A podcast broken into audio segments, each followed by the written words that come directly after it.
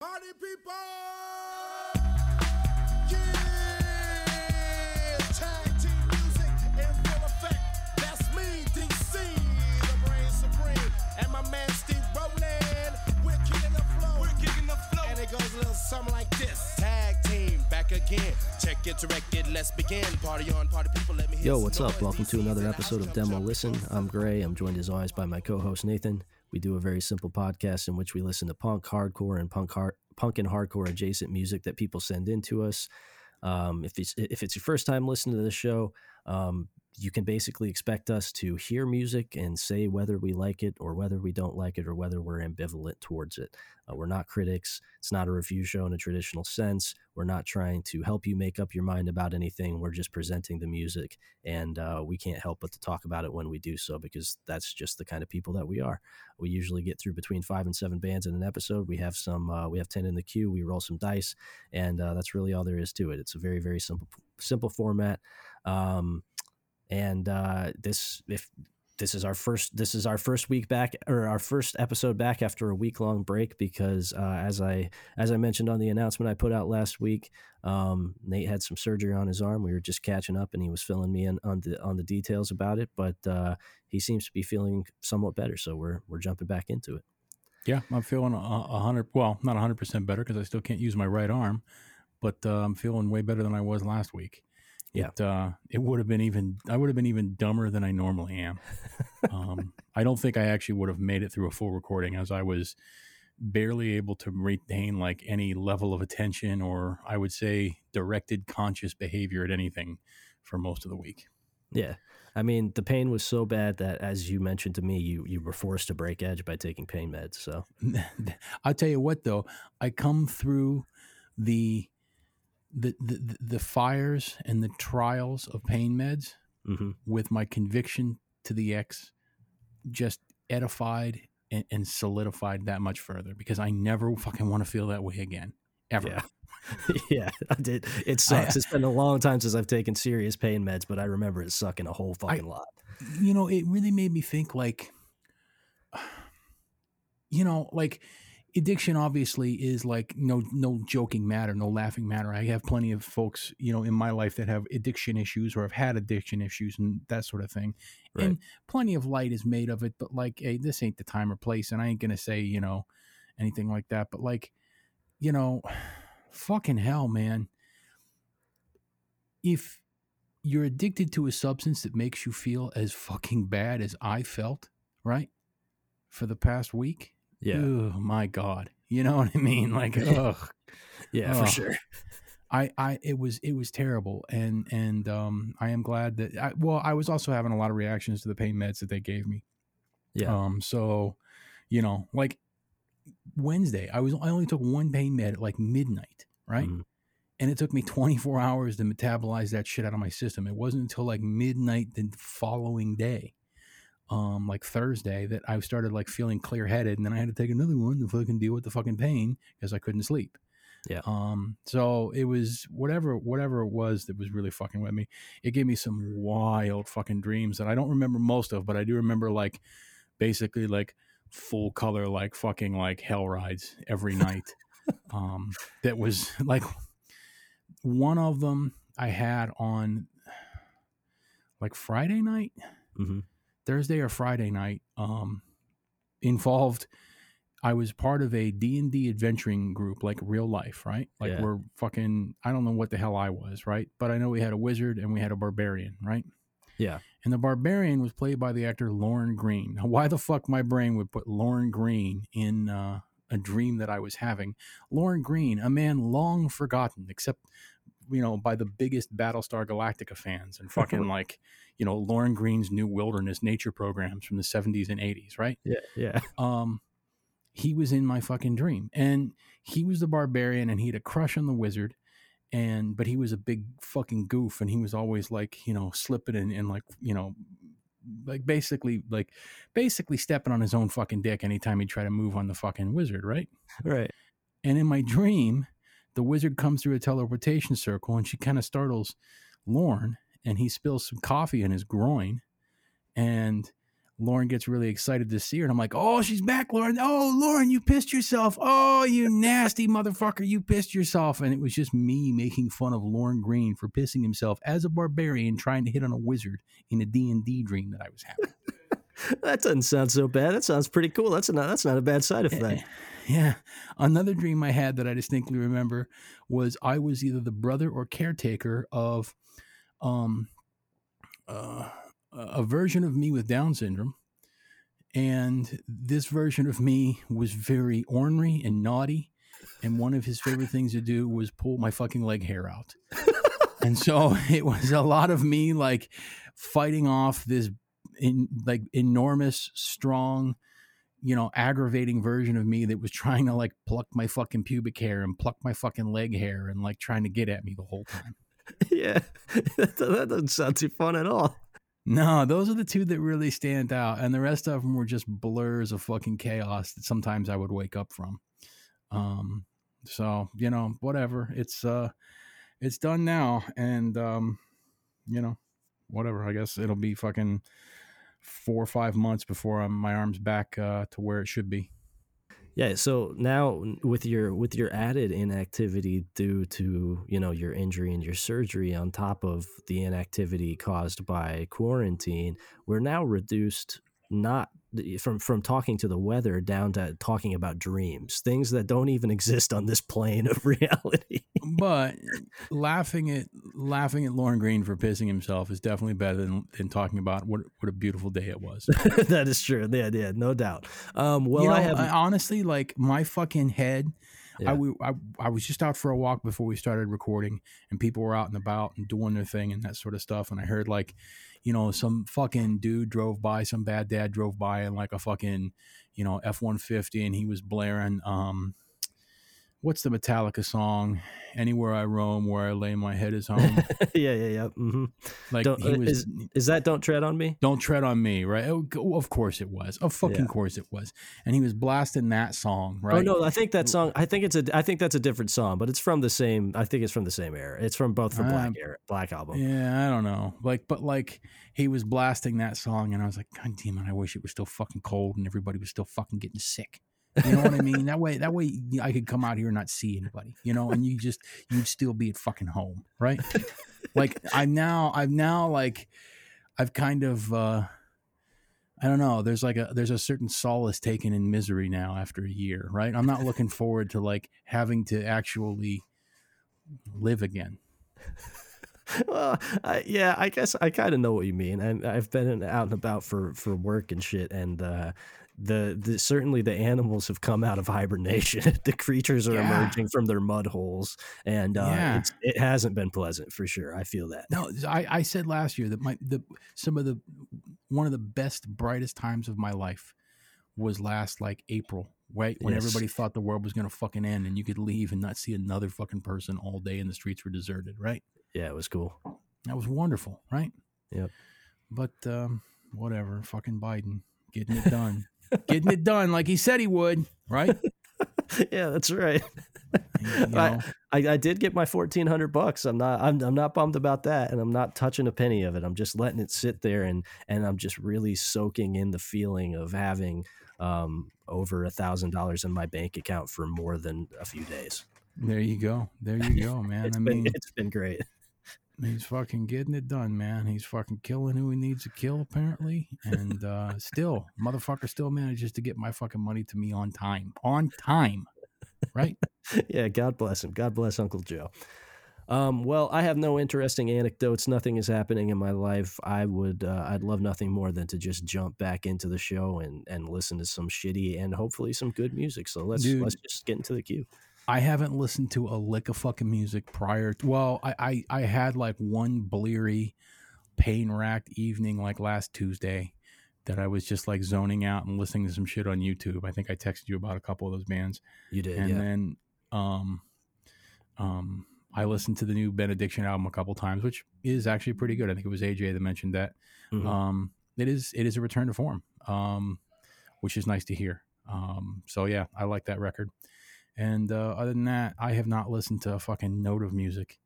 Um, so let's get into it.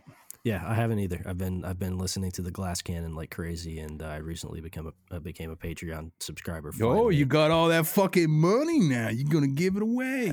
That's You're gonna right. give it away for stories, right? yeah, you're damn right I am. So, uh, so I've got that to listen to, and I've been running all over hell and half of China, uh, doing the sourcing, sourcing for the old vintage resale game. So I've been listening to hours on that, hours on end of the Glass Cannon, and I have, I've man, I've got the the D and D and the the tabletop RPG bug back is back in full force. I mean, it never goes away. I always want to do it, but I'm really itching to play again. So I hope we get around to that Well, soon. it is coming up pretty soon. I, I am I am almost ready. Good. So Well, until such a time, let's uh let's listen to some hardcore and metal and other shit. So okay. this week in the queue, first up, we have got a band called Trash Ferraris from LA. This was sent in by Granger Hamilton. He described it as uh just uh, kind of sloppy, low-fi, fun, garagey punk stuff. This kind of shit for me can can go either way. I either really like it, or it tends to be something that I, I think is kind of like transparently uh, false. This Then is the second band I've seen that has like a supercar in its name this week. Trash Ferraris, and I saw another I saw another band like called Go Lamborghini Go or something like that. I hope that's not a trend. I hope so Right. too, because it's not very cool. No, it ain't. Then next up, we have got Aranya. This is a submission from Eric Pressman. He says it is a New York band just playing kind of dark punk stuff. This is good. I have this tape. Oh, sick. Uh, or no, I don't have this tape, but I've listened to this and I've been waiting for this to come out on tape. So Oh, okay, word. Uh, Then we have got uh, Youth of North, I think is the name of the band. Um, well, this was okay. So this was sent in by John from the Path. It's one of his uh, weekly weekly international submissions. But the link that he sent me um, is actually the band is called Crispy Newspaper, I think. Um, but he I- he he he said it was called Youth of North in his. Oh, a Youth of North is the label. I'm sorry, he it's did not label. he did not specify what the name of the band band is. Okay, so the the band is Crispy Newspaper. They are on a Russian label called Youth of North. Uh, the artwork looks cool. I don't know anything about it though. He does not provide any context with this band, with these bands. He literally sends links and the country that they're from. It's It- all in Cyrillic too, so it'll remain a mystery even if we do like it, right? Yep, for sure. Then we have got Reburied with their split with uh, Deconsecration. This is a death metal band from Seattle, Washington. It was sent in by Taylor Batts, who described themselves as a longtime listener but first time submitter and uh, said that this is a new death metal band from their area. Then we have got Three Inch Horses with To What Once Was, which is a demo. This was sent in by Eric Dickey. This is a solo endeavor of his. He said that he usually does uh, like film scores and shit like that, but the podcast had him wanting to uh, to do something a little bit more exciting and make some music outside of his typical wheelhouse. He described this as an amateur attempt to recreate My Bloody Valentine and uh, and and some uh, I Brian Brian Eno I think is his his other reference point for this. Then next up we have got Kagami. This was sent in by Chris Thorderson. It is a Japanese band that he described as playing ripping 80s style hardcore. Then we have got Sinister, Sinister Wand with Never Ending Night, band from Worcester, Massachusetts. This was sent in by Tyler Hammer. Then we have got Sad Halen with All the Things You Will See. This is a really shitty band name. It was sent in by Fatty Hurst. He said it's an Orlando band playing like indie rock style, indie rock stuff. What's what's up? I, I don't know. I kind of, I don't know. Sad Halen kind of made me laugh. I don't know. Okay, I, I, I really don't like it, but I don't think it's a great name, but it just made me think of you know like a sad David Lee Roth, you know, yeah, and his little his little squeals is like whimpers in between his sobs instead of you know cat calling some some mama. yeah, yeah. Okay, I'm into it. Uh, then we have got Bomb Bag with Weaponized, described as one man raw hardcore nihilism. It is a solo project of an anonymous submitter from Nashville, Tennessee, but it was self submitted. And then last up, we have got Ritual Inscription with their self titled release. This is a band from Massachusetts. It was sent in by Ben Lynn, and he described it as uh, like raw black metal shit. What's up? What's up now? Fucking, the picture, the picture of the man uh, of the man, the picture of the, the picture of the man for this band. okay, yeah, that's really fucking good, dude. it literally just looks like a kid from the chess club threw on some fucking corpse paint. It looks like somebody put it on him and he didn't have a choice in the matter. yeah, for sure. Like he's being hazed. yeah. yeah. Uh, okay, cool. Right on. Well, you know what? Uh, some of my favorite black metal is made by nerdy dudes who probably would have been the president of the chess club. So, uh, so that, that so that's promising. Let's put it this way: all your favorite black metal is made by nerdy dudes that would have been the president of some shitty fucking nerd club. yeah, no doubt. Uh, so that's, That's, what, we, they, that's what they were killing each other over in Scandinavia back in the back in the nineties. Was who was the biggest nerd? essentially yes. Yes, I know. so uh, all right, that's uh, that's it for the uh, for the queue this week. Let's roll the dice, see what's up first. Two. All right, two is Aranya. So evidently you've heard this. I have not, but I have seen a couple people recommend it. Um, the first song is queued up to play, El. So uh, we'll just Mhm. go with that one. So we're going to listen to El by Aranya off of their Escondides demo.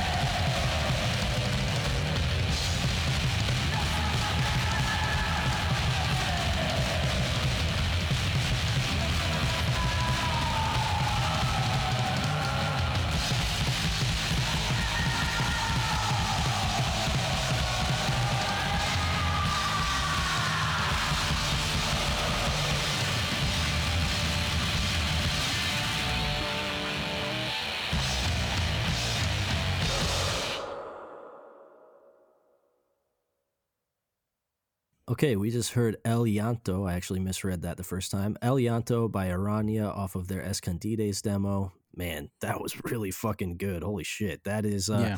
that's super in line with like a trend that is has recently emerged and uh, a lot of bands that I really dig are kind of leaning into where they're playing shit that is super super clearly in the lineage of and influenced by D beat but is distinct from D beat Right.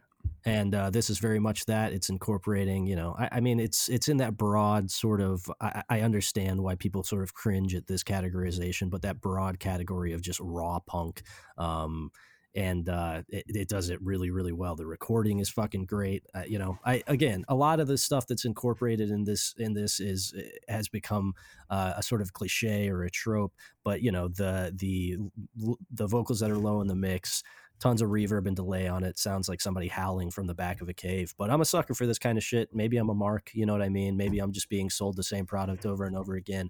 I don't really give a shit. This stuff really scratches an itch for me, and I, I like it pretty much anytime it's done this well. And I think this is about as well as you can do this form. This was really, really fucking good. Yeah, I mean, I think we've called that out the past couple episodes where it's like, okay, we're starting to get a little, a lot of saturation. Right. Um, but there are still certain examples that, that stick out, and and you know, not like this is not like you know, Aranya goes way back. This is from February. This is from just a you know a month and a half ago.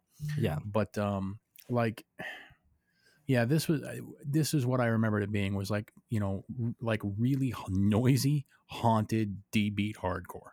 Yeah. Um, it just yeah, the recording is the kind of recording that you know it's it's it's perfectly and it's perfectly like curated to be exactly as noisy as it is like it I, it's it's you want to you you want to think that it's an accident, right? Right. if you'd yeah. have heard this 20 years ago, you'd have said, well, they just that's the best they could do, right? Because Yeah. that's right. They were limited by their funds, they're limited by their technology, but that doesn't exist really very much anymore, if you ask me. right. And so what you get is fabrication of like, you know, basically shittiness in your recording. sure. Um, and they they kind of perfected it with this because this is just so blown out and so fucking noisy to the point that some of it just even sounds down like the drums at some point just sound artificial. Right. Um, you know, and it's yeah, I I love how noisy it is. I love. I think that that for me is probably one of the selling points is just how how uh abysmally like what an abysmal din it each instrument by itself is, but put it together and it really works well. Yeah, no, for sure. Also, I, I want to note this was recorded and mixed by somebody who identifies as Mr. Music Time, which Yeah, I, exactly. I really like that. That's a good moniker. it is a good moniker because you know you might be surprised to learn that Mr. Music Time could do something like this, right? you might, yeah. yes, Mr. Music Time is is uh, when I hear that name, I think of the um, miserly but secretly kindly old man who runs a failing music shop where you can buy, uh, you know, items as eclectic as trumpets, um, all the way up to pro recording gear. But nobody really goes in to see Mr. Music Time anymore, and he's become a little miserly in his old age, but he's got a heart of gold. That's what I. I was gonna I was gonna say that the person that goes to see Mr. Music Time is LeVar Burton when he goes down to Mr. Music Time on his TV show to, to visit him and, and see what kind of new music he has to listen to, right? yeah, That's who see that Mr. Music Time is, right? Yeah. Mr. Music Time isn't a real person. He's Mr. McFeely. He's fucking, you know, he, he's he's he's uh, Mr. Rogers' neighbor, you know. Yeah, yeah, okay, sure, I could see that too. Well, Mr. Music Time did a great job on this because I agree. The recording was uh, was a strong point of this for me. It was perfectly blown out, and uh, I, I love just like the buzz saw, barely discernible guitars. Um, the drums were absolutely peaking in the red the entire time. They were just a cacophony of crashing cymbals. Um, yeah. Yeah. this was this was great. I loved uh, And- loved everything and the this. bass was just like smothering everything. Right. Yes. Yeah. For sure. for sure. And like I said, the vocals are just like uh, screams, screams from a distant tomb on a on a moonlit night. It was great. I I really liked everything about this. The artwork is uh, appropriately shitty for this as well. Mhm. Uh, yeah. As, as soon as this comes out on a physical format, I will definitely be copping this tape. It was great. Thanks to uh, thanks to Eric for sending that in. That is that is definitely an Eric Pressman style submission. This is something I could see him sending in. This lived up to it. It was uh, it was really great. Let's uh, let's keep the keep the dice moving. Let's roll it. and See what's up next. Number one, Okay, trash Ferraris. Uh, so, so like I said, this is uh, this is a style of music. If it is as described, you know, DIY sort of lo-fi, garagey punk stuff, it's a thing that can go either way. Either way for me, it's just it's something I either really like or, like I said, just kind of seems like transparently false. Um, you know, and it's and we've talked about it before. So much of that phenomenon is literally just like, what do the people look like? What context do I know of this band in and through? Um, what channels do they exist in? You know what I mean? It's one of those Mhm. things. It's like an uncanny valley thing. We've talked about it a lot recently, where um, it's hard to quantify, but you just kind of know when you know. We can't see this band, any pictures of the, this band, which might be a boon for them. Um, so uh, let's see. I think the song that they have queued up to play is "Don't Need It," so we can go with that one. So we'll listen to "Don't Need It" by Trash Ferraris off of their self-titled release.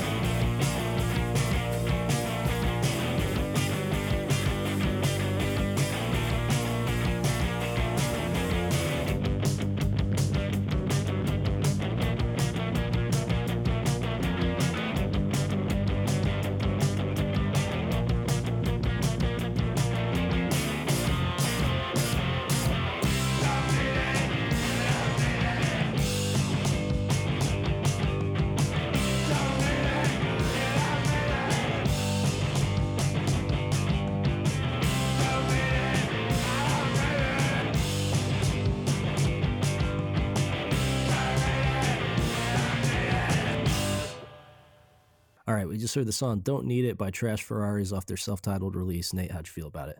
It's not what I expected. Uh, looking at the tags at the bottom, yeah, this is. I don't know. I I guess just maybe I wasn't listening to you clearly. I was expecting quirky fucking like you know, eggy stuff, Right. and this was just basically like garagey, sort of like old fucking like garage, basically like street punk influenced garage rock. Yeah, for sure. This is like, yeah. So this is is like I, what I was thinking when I was hearing it was it's as much proto punk as it is post punk. You know what I mean? Yeah, yeah, yeah, yeah. It, it, it. You're right. It like it doesn't land squarely in punk, but it nudges right up to like the front and the back end of it. Right. Yep. Yeah. Exactly. Uh, I I actually really liked this. Did you uh, Did you dig this? Yeah, I dug it. It was it, it, it was um. So members of this band are in, members of this band. They they share members like Useless Eaters. It says that's the only that's the only other Oh, band okay. there that I recognize. Yeah. Um, and um, yeah, I guess that makes sense. Um, yeah, this this was not what I was expecting, but I did like it. It um, it was definitely more rocking than uh, what I thought we, was going to come at us, which was like some quirky fucking, you know, synthy sort of Erik Nervous lo-fi, um, Gee Tee wannabe shit. Yeah, for sure. I was more expecting. I guess when whenever I see the the label garage, I I'm always worried about hearing something that is like I said. Uh, you know, it's just it's it's false. It's like putting on airs No. of being like dingy and and of the of the streets, or um, it's putting on airs of being lo-fi or whatever. But like in fact, it's just like a couple local bar patrons trying their hand at like uh, at uh, lazy rock and roll shit and it, it doesn't really land so that's that's more what i was worried we were going to get but uh but this was actually pretty pretty in my wheelhouse i liked this a whole lot Yeah, I did. This didn't. This had a this had a tone of genuine to it. It didn't. It didn't sound false at all. No. Um, and uh, I think you could kind of like pick that up in the sort of like somewhat gruff but yet plaintive sort of like lyrical delivery, Yep. um, vocal delivery. Um, yeah, I like this. This was this was uh, this is some good uh, warm summertime evening music. You know. Yep, for sure. Yeah, I don't have a whole lot to add about this.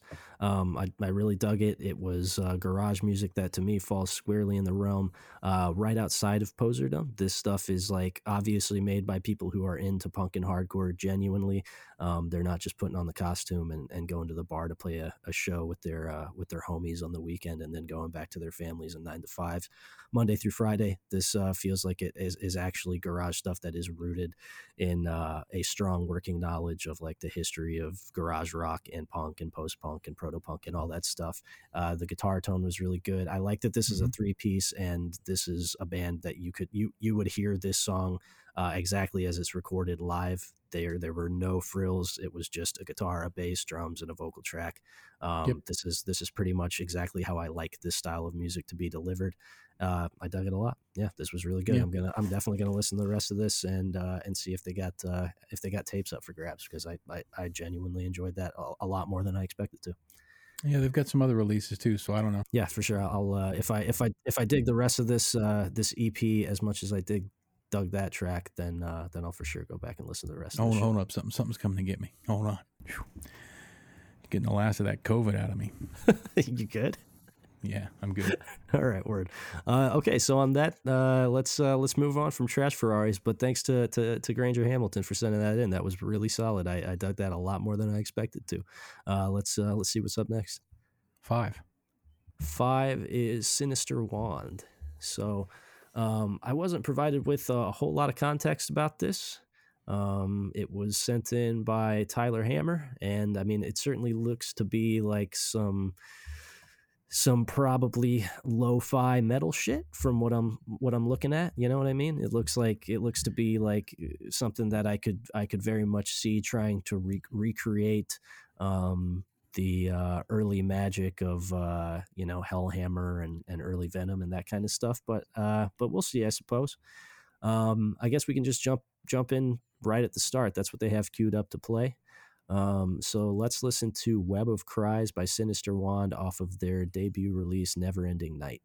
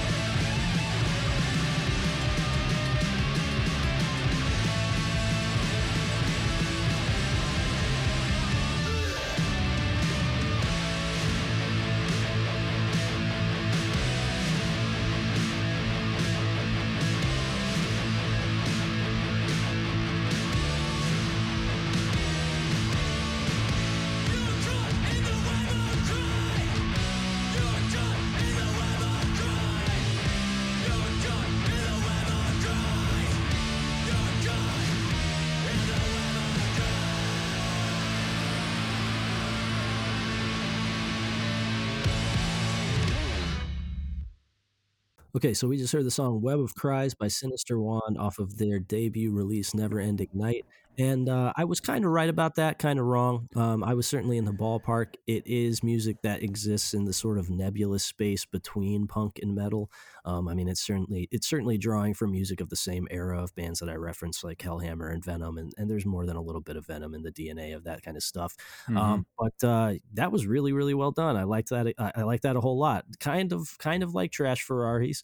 Um, this is stuff that can reek of poserdom if done wrong. And and I will I will not lie, seeing the the picture of the band on the right where they're like holding the can the candles and they're like clearly not taking it seriously, right? Like I mean, which is good. Taking the piss uh, out of the concept of a photo shoot or a promo shot is good. But on the same token, it's like very goofy in a way that kind of put me off to it uh, going into it.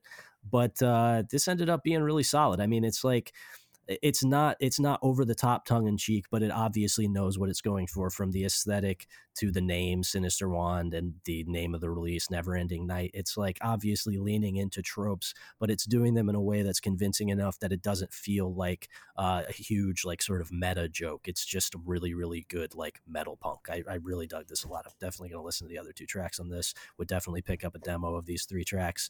Um, yeah i really dug this. This was this was really solid. Nate how'd you feel about it I wish they would have taken it a little more seriously. Yeah.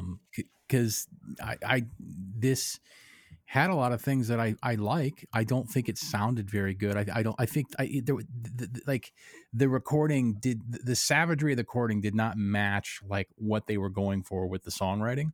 Mhm. Um, for me, it just didn't seem, it didn't seem to sync up for me. It, it felt a little, uh, it felt a little too fucking soft and not serious enough. okay fair Um, enough and uh yeah i mean I, i'm on the fence about this because i want to like this more than i do but i also want this to be a little more like fucking raw and in your face about it. Maybe that's not what they're going for. Like they do look like goofballs in the pictures and stuff like that but like you know yeah but like be fucking serious and cool about it right? Like right yeah sure. you know what i mean? Like i mean the one dude's got what looks to be a fucking polo shirt on right? yeah Come on, man. The fuck? Right? yeah i and he's you. just grinning at you like nice. No, no, no. If your band's Sinister Wand, then you gotta be sinister, right? Yeah. Um, if you're coming at me with that shitty artwork with that fucking wizard, right? Mhm. Yeah. With with his spiky little three little fucking teeth in his head and the skeletons that seem to fucking have it out for zombies for sure. Right. Um, going at them, then come at me fucking hard and ripping and savage and raw. You know what I mean? Like revel in the fucking hokiness of it. Don't fucking tiptoe up the line and act like you're fucking like spooky, scary metalheads, but not really fucking go for it. Um, I don't know. Like this just didn't. This did not. It just didn't smack it as hard as I think I I, I wanted to. Um, the vocalist sounded like the singer for Circle Storm for some reason. He reminded me of that, um, which I, I always feel is like a he was a like those vocals in those Circle, Circle Storm records, as if Circle Storm is relevant in any fucking way, right? Other than it's like you know like a like like a hardcore band from like the fucking 90s that uh um the mid 90s that like has a couple of releases that like get a little bit of fucking like cult cred you know what i mean? Like no one gives a shit but like that dude's vocals sound fucking absurd on those records. You know it's just like You know that's Kurt Like, from he- Chain he of Strength sound- on those records, right? no i didn't know that actually. See i don't give a fuck about these people's stories. I just give a shit about the bands you know what i mean? So like yeah, no that so so i never knew that wow yeah. That's Kurt Canales. Uh, that's, uh, that's that's his band right after Chain. I really like the the uh, Circle Storm LP and uh, and That's so single. funny that I didn't fucking know that. But like, I think he sounds like shit on those records. comparatively to Chain for sure. Yes. He sounds like an old man with cotton in his mouth on those fucking records. yeah. yeah, kinda. I can see that. I like the you know what I records, but mean? Like, not I, wrong. I yeah. never, I never realized that the connection to Chain of Strength there. So Yeah. that's why they're fucking cult, right? Because Yeah. otherwise, no one would give a shit about Circle Storm. Um, That's probably true. Yeah. and like this dude reminded me of, of the, the vocal performance on those records, and and like I don't know, man. I felt like this should have just gone for it fucking more. Like lean into it. Your your band's name is Sinister fucking Wand.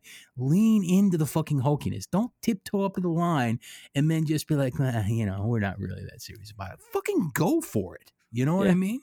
I feel that for sure. Yeah. Like No, like I- your shows, your shows, you should be like throwing fucking fucking bile at people and like you know what I mean? Like it should be, you know, you know, like when you play, right. not like, well, let's go have a nice time. No, for sure. I feel that entirely. And I guess that's what I was talking about in, in, in the sense of like that promo shot being off putting to me and preparing me for music that that sucked more than I thought this did because I, I did really like the music on this. Um, but uh, yeah, I totally get what you're what you're saying. I mean, lean into the joke in a way that uh, is it, that has a little bit more depth and a little bit more bite to it than like you know what we're doing we're we're we're we named our band Sinister Wand and we're playing metal, but re- really we're just a group of nice gals and guys getting Yeah. together with our friends on the weekend to play some licks and have a good time. You know what I mean? Yeah, lean. I, I guess own the bit, lean into the bit, and make the bit in and of itself the fun and engaging part of the whole Right. thing. Yeah, I That's get it, it, because sure. like like you can definitely go too far with that, right? Sure, And, like it stops being a fucking bit, and then you like you yourself are the fucking bit. You know what I mean? But like sure.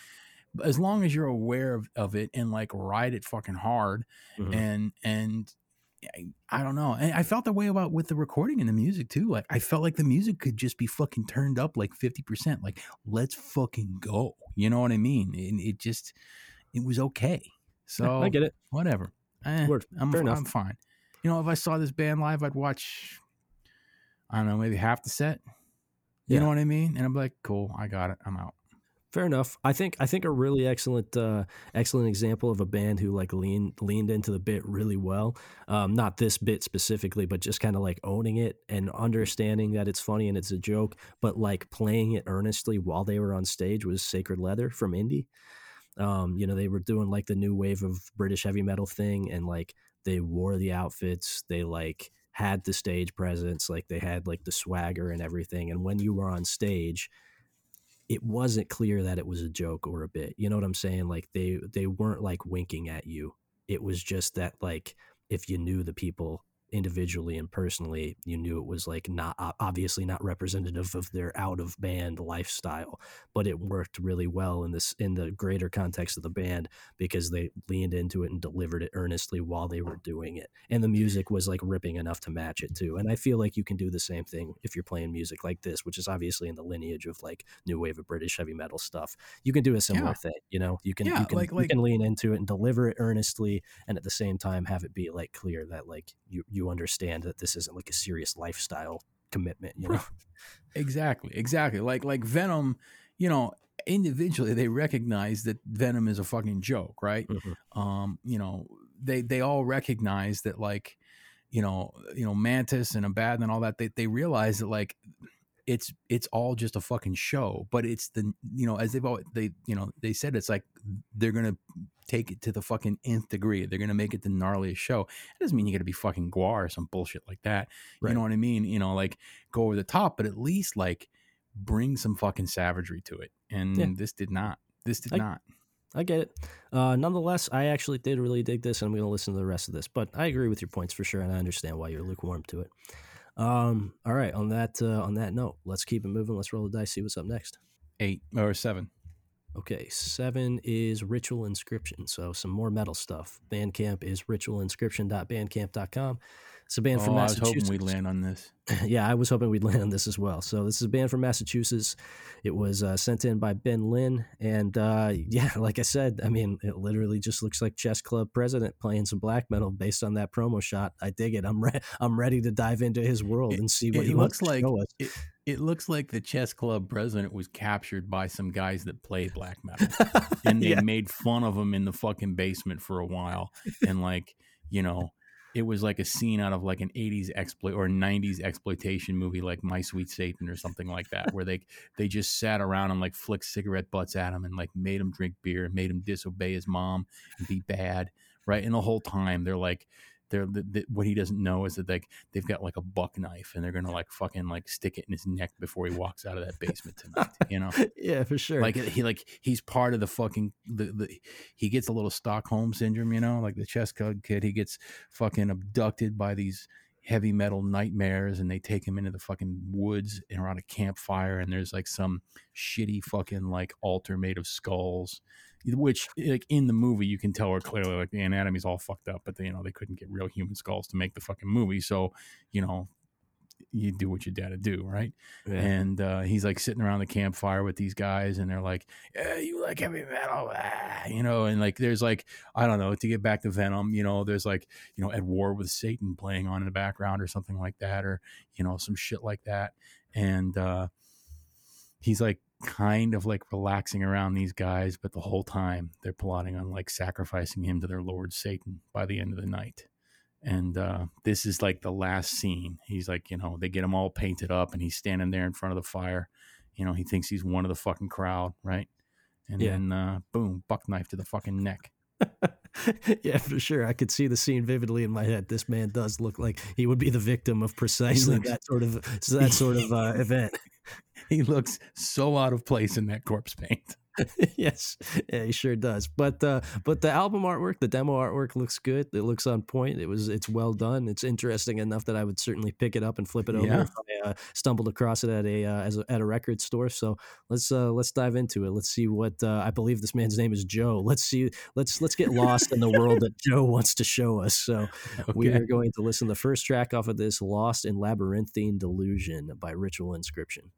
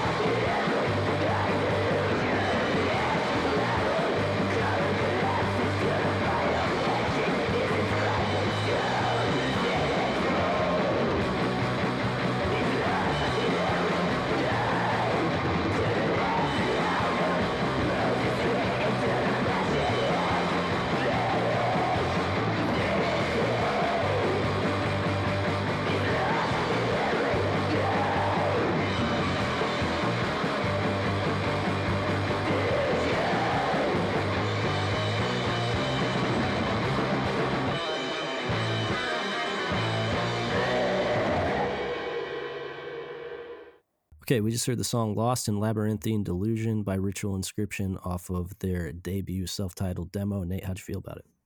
Well, I mean, that was pretty fucking good. I like that. I liked how I want this to be a standalone thing, right? Mhm.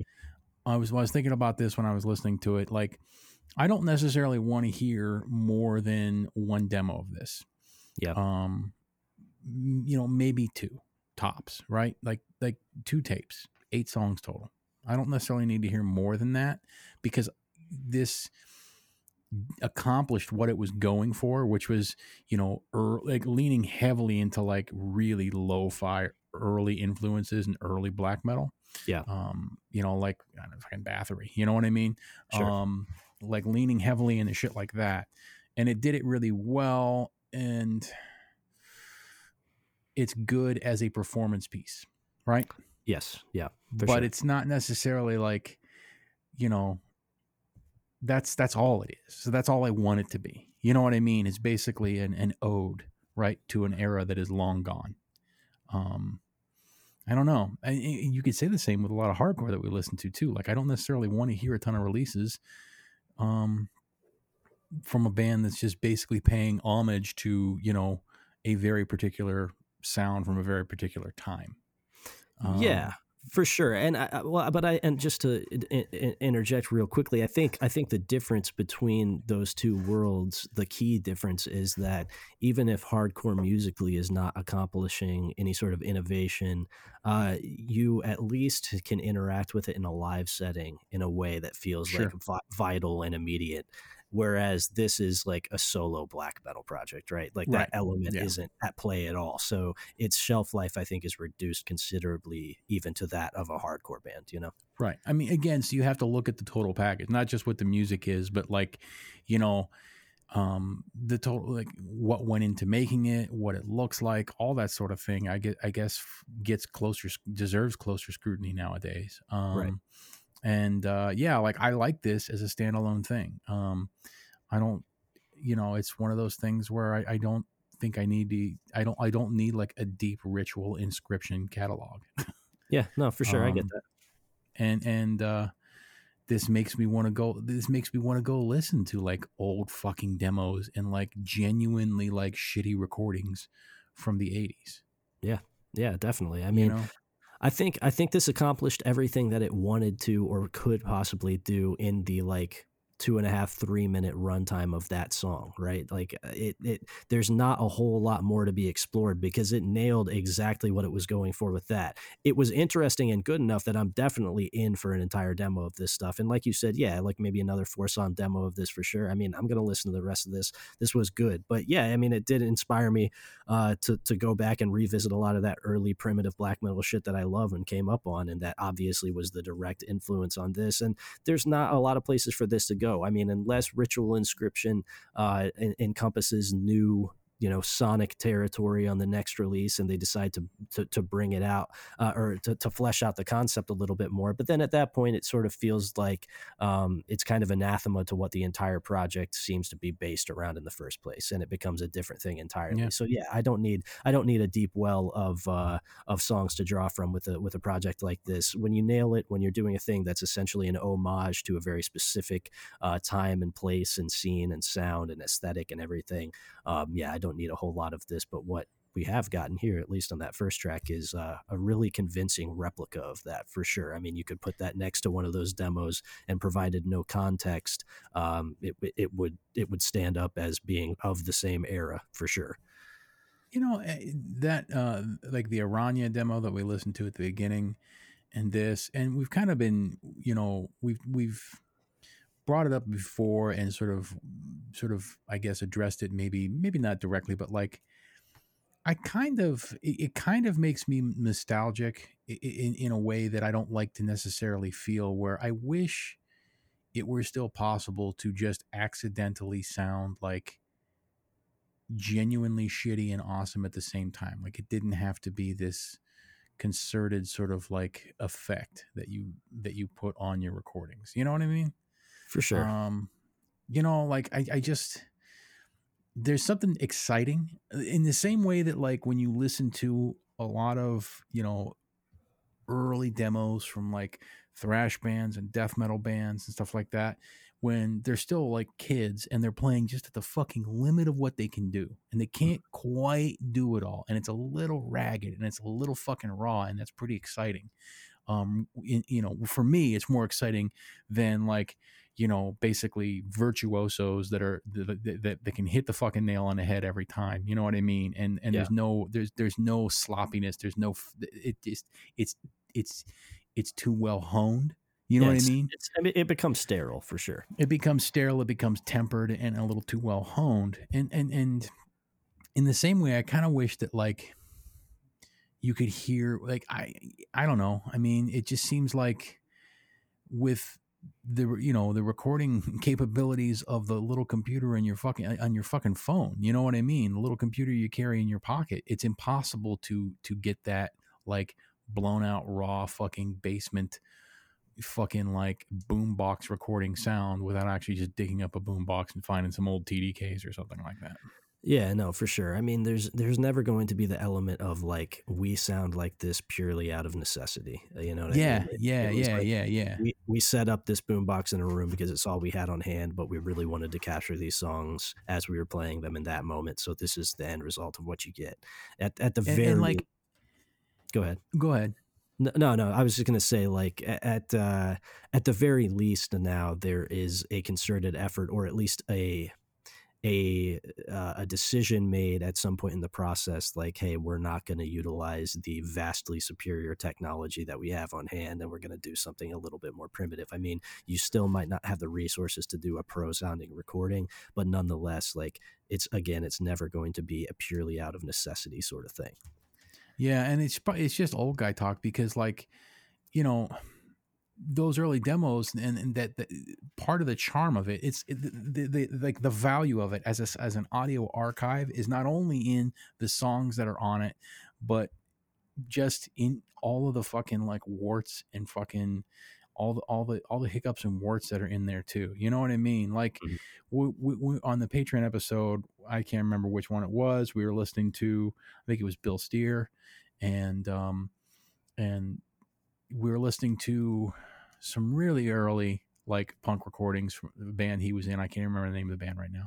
Yeah. Um, and I said I would like to have this just because of the archive because I'm not interested in music. What I want to hear is like the genuine excitement of the people that are watching the band like rehearse and like Right. the banter between people, right? Yeah, From sure. like 1985 as they're seeing something that basically is completely fucking brand new.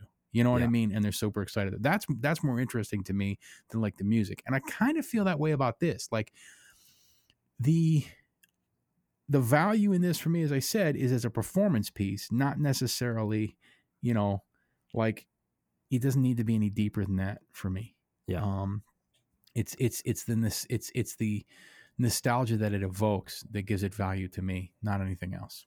Yeah, for sure. And like I said, I mean, it evokes that nostalgia incredibly effectively, and I think that it absolutely replicates what it's going for uh, beautifully. And you you could put this up next to any of those early black metal demos, and uh, you couldn't differentiate them with any degree of ease. This No, was uh, was well done. It's really well done. I liked it. Definitely going to check out the rest of this. Would pick up a copy of it, but it looks like both the first and second run of these is sold out.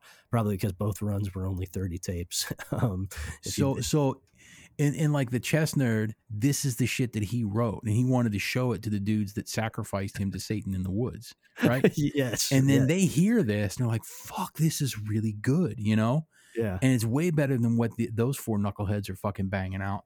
And they realize that they killed a real one, and um, like then you know the trick of Satan digs in. You know what I mean? Like, oh yeah, they Satan got you. You know, and you guys will never make anything as good as this, and uh, you live the rest of your life fucking miserable fucking murderers. Fuck you. yeah, exactly. Um, all right, so Joe, you did a good job. I'm definitely going to check out the rest of this. I liked it a whole lot. You nailed it. Uh, let's uh, roll the dice to see what's up next. All right, how many we got? Six, Yep, six left. three. Okay, so this is three inch horses. This is uh, the Bandcamp is three inch horses.bandcamp.com.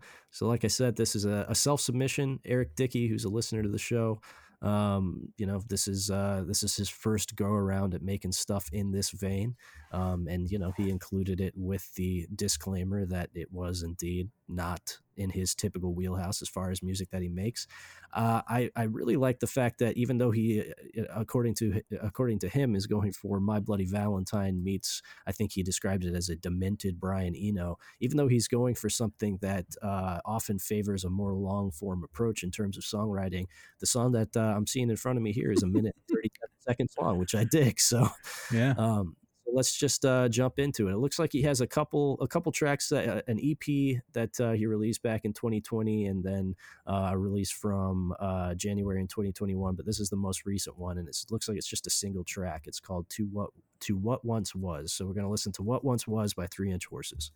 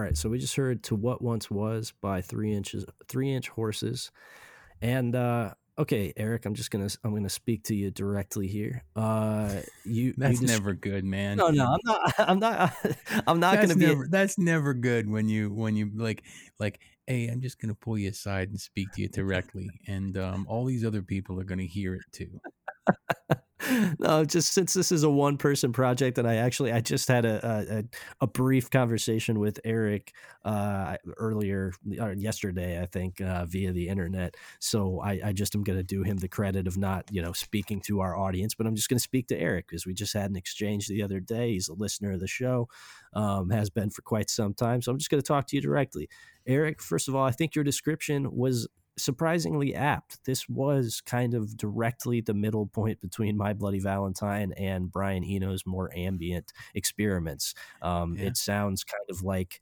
an interlude on a My Bloody Valentine record. But I guess that's the problem is that this within the context of a record like Loveless, you know, by by MBV, which is this this massive this project that has this massive scope and is just like it's almost an oppressive listen. It's which is to me one of the the strong points of that record is it's it's not like limp wristed and beats around the bush. It's like an oppressive listen. You're hit with a wall of sound from the moment you you start the record until the end. And so interludes like this feel very at home in the larger context of a record like that.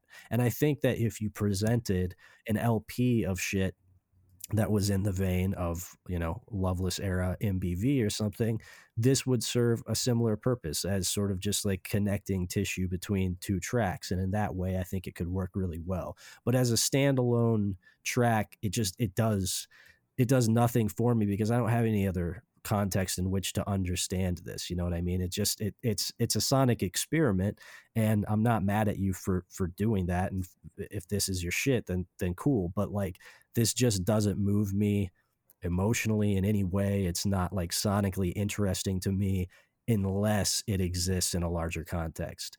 Um so you know i i i haven't really heard anything else that you've done so um, so I can't place this anywhere. To me, this just sounds like an interlude devoid of, of a record uh, that that it would belong on. You know, as a single track, I don't really understand uh, the purpose of, of putting this into the world in its current form. That's that's where I'm at with this. Yeah, I was gonna say this was very reminiscent to get back to like Napalm Death. This is like something that fucking Nick Bullen would have done. Yeah, for sure, Um, but much and- shorter, thankfully.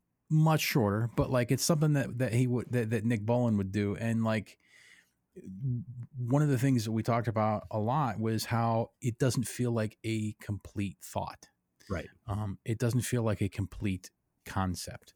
Um, this was like an abstract impressionist take on My Bloody Valentine. Yeah, for Um, sure. Yes. That's that's what it was, right? Abstract impressionism, um, which I think was fine. Um, it you're right. It it definitely fucking was like right in there in the nook, but it didn't feel like, yeah, it didn't feel like a uh, a tangible thing Right. to be like studied and held on to. Yeah, for sure. Um, So yeah, I, I would I would be interested to hear this in the context of some of the, something else. You know. Yeah, for sure. So if you if you got more in you, um, bring, it to us. I'll listen. I'm interested enough. That was it. I it was so I was so surprised by how much this actually did sa- sound halfway between MBV and Brian Eno. Your description was apt enough that I have some degree of confidence in your ability to produce something uh, that sounds like what is going on in your brain. So, I, so by all means, continue to explore this. Send it back in when you got more shit. Uh, I will happily check it out uh, because I'm I'm interested. But uh, but yeah, that didn't do anything for me as it stands.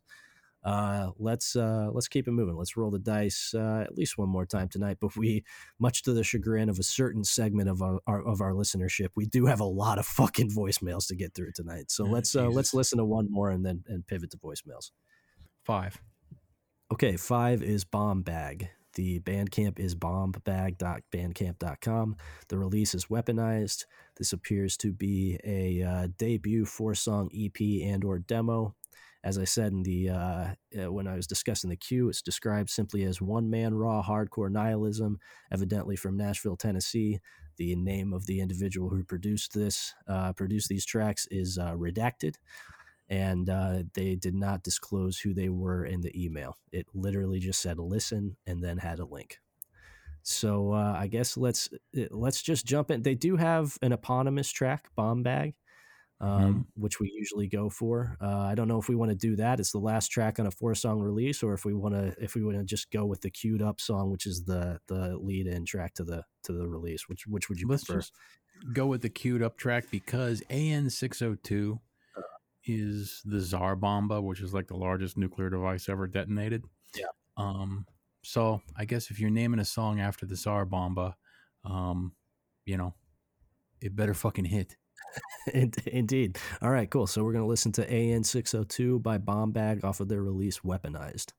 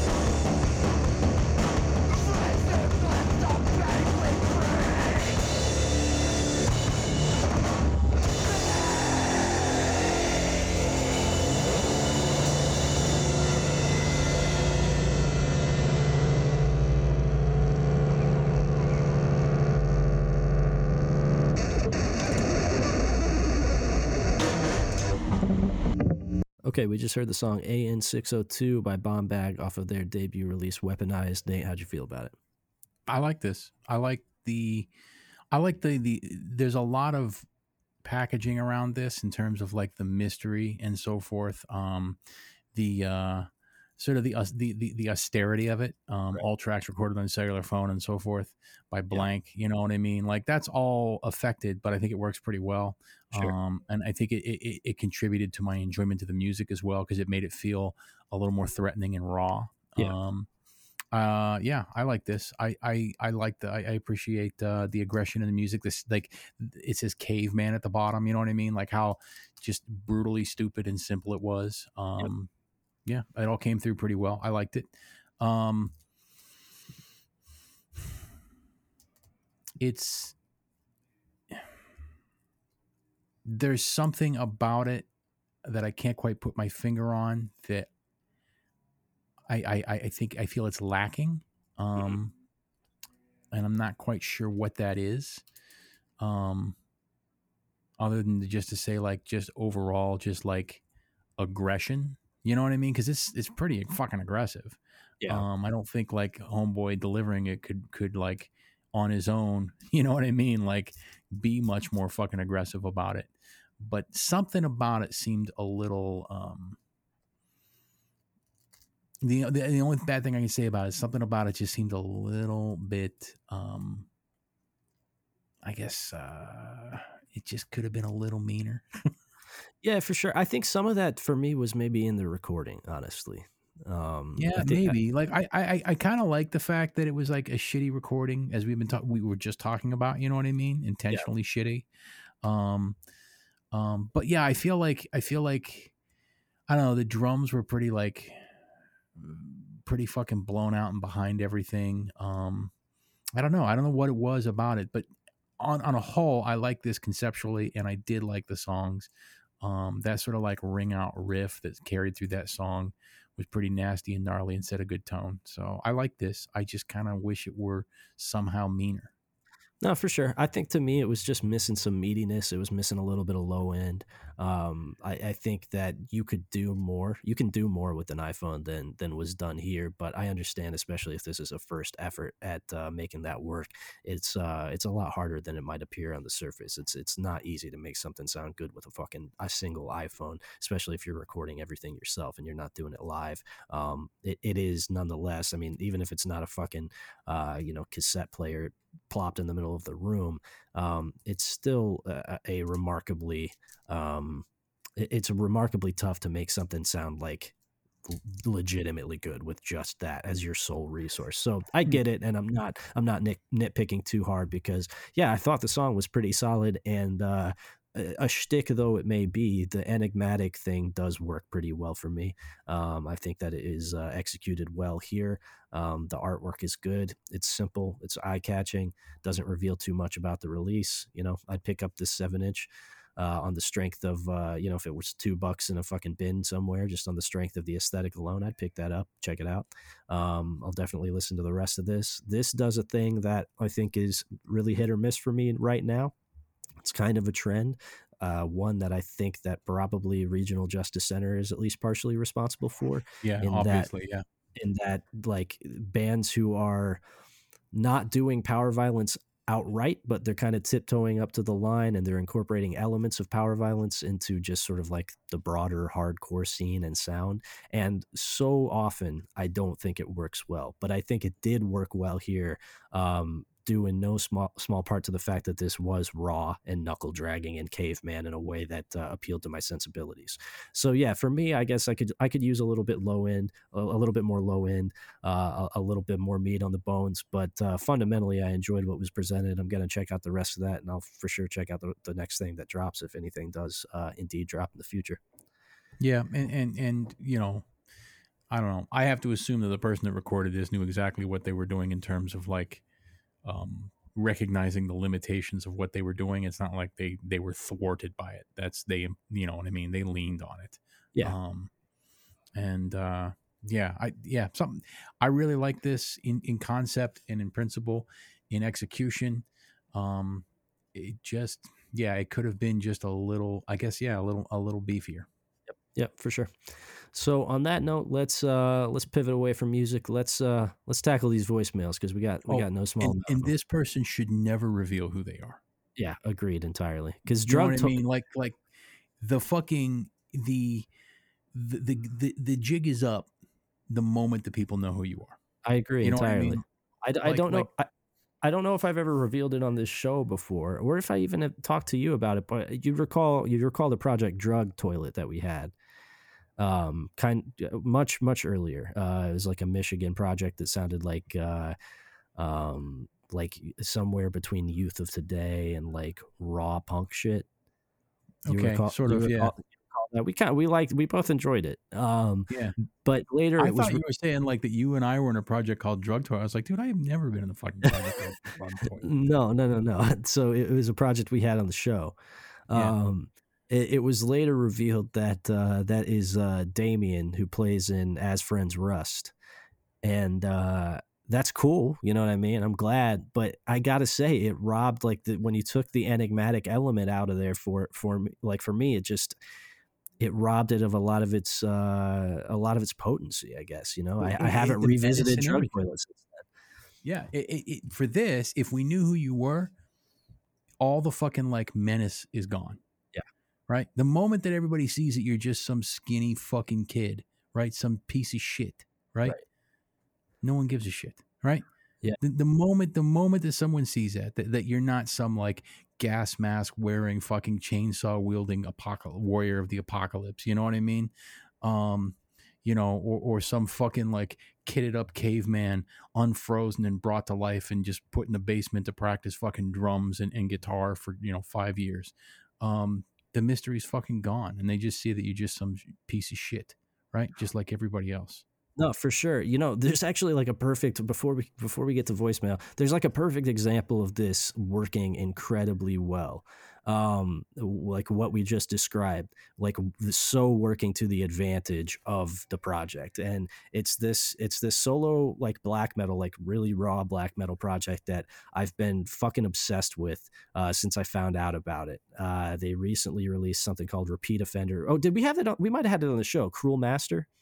Yeah, Um, I, I I know we had it in the queue. I can't remember if we actually listened to it on the show. i remember that name So uh, it's it's so fucking good. I've gone back and listened to every single demo. I think there's like eleven of them, and uh, no oh, nine. yeah of them. yeah we did have this and uh we i don't think we had this on the sh- i don't remember i don't think we listened to this but i've listened to this outside of the show Yeah, so it's really fucking good. I've gone back and listened to every single demo, and I was chatting with Meyer, uh, dude who runs the Discord, plays in Moist Boy, friend of mine. So we were chatting about it uh, a couple months back or whatever when I was getting really, really into this shit, and we were just like digging and digging, and we we figured out who it was, but like we were trying to put together because we don't know anything about the dude. Nobody that we know in like who run in similar circles know who he is at all. We kind of we linked him back to some other older bands that he's pl- he's played in. But like part of the appeal because like the whole shtick of the project is that like he's a fucking dirtbag. He's like a fucking criminal. He's like you know exposing himself in public. You know what i'm saying? Like that's the whole Right. shtick of the project. And we don't know the dude at all. We can't find anybody who knows him. And like some of the ties that he's had to other bands seem like at least passingly sketchy right so part of the appeal of it is that like this sort of like esoteric, mysterious shtick might not be a shtick. This dude could be a fucking lunatic, like a real dyed in the wool fucking scumbag making like raw black metal in his fucking basement. And that's, I mean, the music is great, but part of what makes it engaging to me is like really not knowing if this dude is the the person that's presented in the songs. You know what I'm saying? Yeah, if he is right. the caveman, if he is the drooling moron and the fucking serial exposer that he presents himself to be in these songs. That's interesting and engaging in and of itself. So yeah, I agree. I think if you're gonna lean into the enigmatic shtick, fucking like really lean into it. Don't reveal yourself. You know, like never play live commit to the bid on this for sure. And- yeah, and like and, and and in order to get it to get it to stick then the recordings have to like absolutely fucking slay yeah, agreed, you agreed. know like because like I said, cannot- cannot fuck around Yeah, for sure. Because like I said, uh, the Cruel Master stuff like fucking rips. So that Yeah. that helps. That helps it a whole lot. So, Mhm. um, all right, let's uh let's listen to some voicemails. Hey guys, just Fatty here. Just having a nice Colombian style empanada. Trying to stay in shape for that throwdown with Nady Slay. Speaking of staying in shape, hey Nate, hope hope your uh, biceps healing up real nice. I want you in tip top shape. You know, for whenever we're not on bated breath waiting for the vaccines or whatever. Y'all could just come to Florida where the disease doesn't exist and everybody just doesn't give a fuck, which is stupid. I hate it. Anyway. Hey, Gray. Is it safe to just assume that I'm the winner of the songwriting competition for the theme song? Because, you know, what the fuck's that about? Also, the real reason I called. Woo! Yeah, we did it, baby! We did it, guys. We did it, boys. The Schadenfreude fell off episode five, but Jesus Christ, Napalm Death is done. Thank God for that. Woo! Okay, so uh, so we just heard from Fatty Hurst. I'm just going to address the last point of your call first, um, and because you you uh, you messaged me after you left the call and realized that a new episode of the Na- Napalm Death Patreon series had gone up uh, had gone up. Uh, you realized that you were wrong. The Napalm Death series is in fact not done. To any of our other listen- listeners who are wondering, um, No. we've, st- we've still got uh, at least four episodes episodes left to go in that series. So uh, don't hold your breath. There's still there's still quite a lot of con- content coming down the pipe on that front. Um, I'm also going to address the songwriting comp, the theme song writing competition, in which I challenged our listeners fairly early on uh, to write a theme song. Yeah, what happened to to that? well, I'm going to tell you just out and out what happened to it. I re- I received so few submissions, and they were of such poor quality that I just gave up the idea entirely. Ho- honestly it's a little it's it's um the hubris of expecting people to just like employ their talents right for a show that no one gives a shit about right Sure, yeah, right. Yes, I mean, I didn't have high expectations going into it. You know what I'm saying? Like, I, I, I in no way expect somebody to do something uncompensated. If, if we had indeed used something, I would have happily compensated the individual who we chose to do it. Uh, but yeah, I mean, it was just I, I kind of threw it out there as a lark just to see if anybody would send any anything in that was like funny or engaging on any level, and uh, I didn't find any of them to be adequately entertaining. So that's that's why that was abandoned pretty much the the minute that uh, it came out of my mouth. Uh, Nate, right. what do you what do you have to say about uh, what do you have to say about Fatty staying staying in tip top shape for uh, for Yeah. your competition? He's gonna need every fucking cubic millimeter of his digestive tract to match to match me. Um it's just that simple. Um i i am i am a disgusting fucking glutton um, when given the choice. And and I, I really have to make a conscious decision not to be almost every fucking waking minute of the day. Um when when i am given the opportunity to indulge my most base desire, which is simply to eat a lot of good food. Um, the, the it, it is world ending. I dude, I can attest to that. I've I I've really never seen anybody that can eat eat like you. It's it's no fucking joke, man. Uh, I'm not ta- like I said before. It's not like you know thousand pound man on a fucking couch eating three fried chickens and two dozen eggs for fucking breakfast. You know what I mean? Right. Um, because that though they are the real kings. If there, if there are real kings among us, it are it, it is the thousand pounders that are housebound, right? yeah, for sure.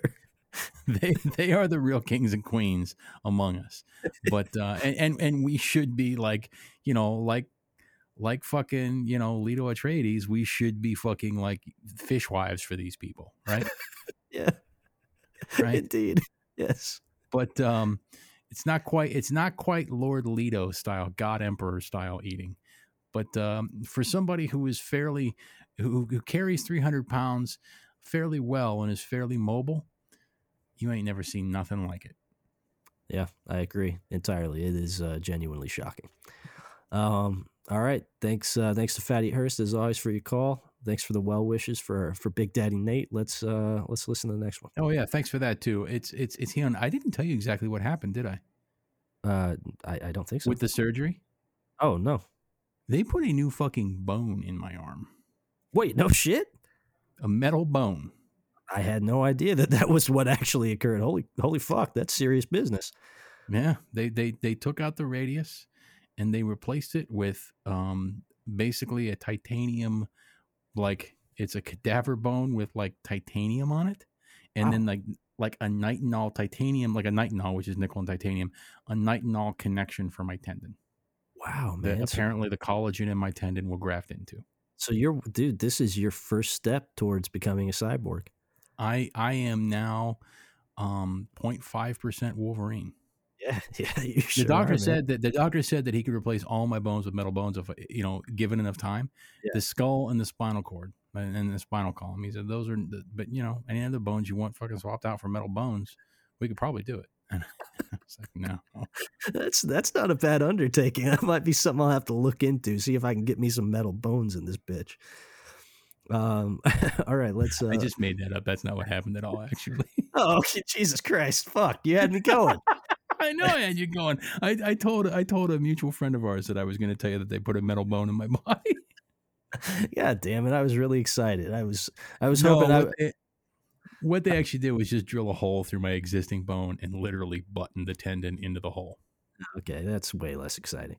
Yeah. that was but no less would- painful. Yeah, for sure. I was really hoping. I was really hoping that I would get the joy of seeing you go through metal detectors in the future and always set them off like Wolverine. I do have a piece of metal in there. The the button that is holding my tendon down is metal. Um, but unfortunately, I am I am uh, not 0.5 percent Wolverine yet. Yeah, that's a bummer. Well, here's here's hoping we, you you can go that way in the future. Um, right, Would you get all metal bones if you could? Uh, if there were, if there were like a quantifiable advantage to it, then yes. Well, what if the quantifiable advantage was that it's probably cooler than having real bones? Like if the doctor said we could do it, it's cooler and it'd probably be better. Would you do it? Uh, I don't know, man. That seems like a big undertaking for uh, only the reward of being able to say it's pretty cool. Yeah, you think, huh? Open you up and just fucking pull those old bones out and give you some good metal ones. Yeah, I don't know, man. I would have to I would have to be sold on like the actual day-to-day advantages of metal bones. But if if I could be presented a uh, convincing enough PowerPoint, I could be I could be convinced to do it. Yeah. Yeah. All right, let's uh let's listen to this next message. the best way for you guys to avoid international shipping on an impulse record is if you dummies put it out. You could just Okay. All right, so that was uh, that was Larry Gargus. I think that because you, so Larry messaged me uh, after leaving this message and uh, and told me just as a heads up that his message was obviously a joke and he was just taking the piss. But I think Oh, that I know. his, yeah, even if it wasn't, I know I'm a fucking dummy. Yeah, no, for sure. but uh, I think his derision of us was cut short. It sounds like I think this was meant to be longer than nine seconds because it sounded like he was still ca- talking, but his uh, his call got cut off. So I'm a little bit disappointed that I couldn't hear him spit a little bile our way. But even what we got was uh, was satisfying. So thanks to Larry for calling in and talking a little talking a little shit. Yeah, you know, here's the thing.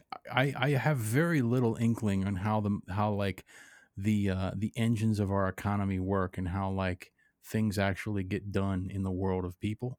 Nor do I actually care, right? I just care that they get done. You know what I mean? And like if I find a way that it works for me without it that something works for me without it like being mm, without it being like onerous to the point that I won't do it, you know what I mean? then I don't like I never seek to streamline anything. I just don't give a fuck. You know what I mean? Like, oh, this fucking works. I think the I think the implication here he was he the implication in his call here was that the best way for us to avoid uh, international shipping costs on impulse buys of records is for us we dummies to put out the record here, Well, yeah, sure, sure, absolutely. Um, we which we aspire to do. But uh, the last Right. time I tried to do that, I, I was shut down. It was already another North American label had already uh, had already that had stepped up and uh, and and is doing the release. So trust Yeah, me, we're on the same we're on the same wavelength. We're certainly we're on the same wavelength. Yeah. I, I just had a conversation where the, the IT guy at work, in his own way, sort of berated me the way that with the same tone that Larry just had for like how I do things on my computer. And I'm like, Dennis, I just don't, I don't, I don't give a shit, right? Yeah. Of course I use the fucking web app for Outlook because that's the first time the first time I used it, that's how I did it. And uh I don't give a fuck about the fucking actual pr- the app for Outlook. I don't give a shit. Like Yeah. who gives who gives a fuck? Of course that's how I do this. Like I don't give a shit, dude. So I, it, was very reminiscent of Dennis. Like, why, why are you doing things this way? It's so much more complicated. I'm like, I don't know. It works for me. I Yeah. don't give a th- fuck.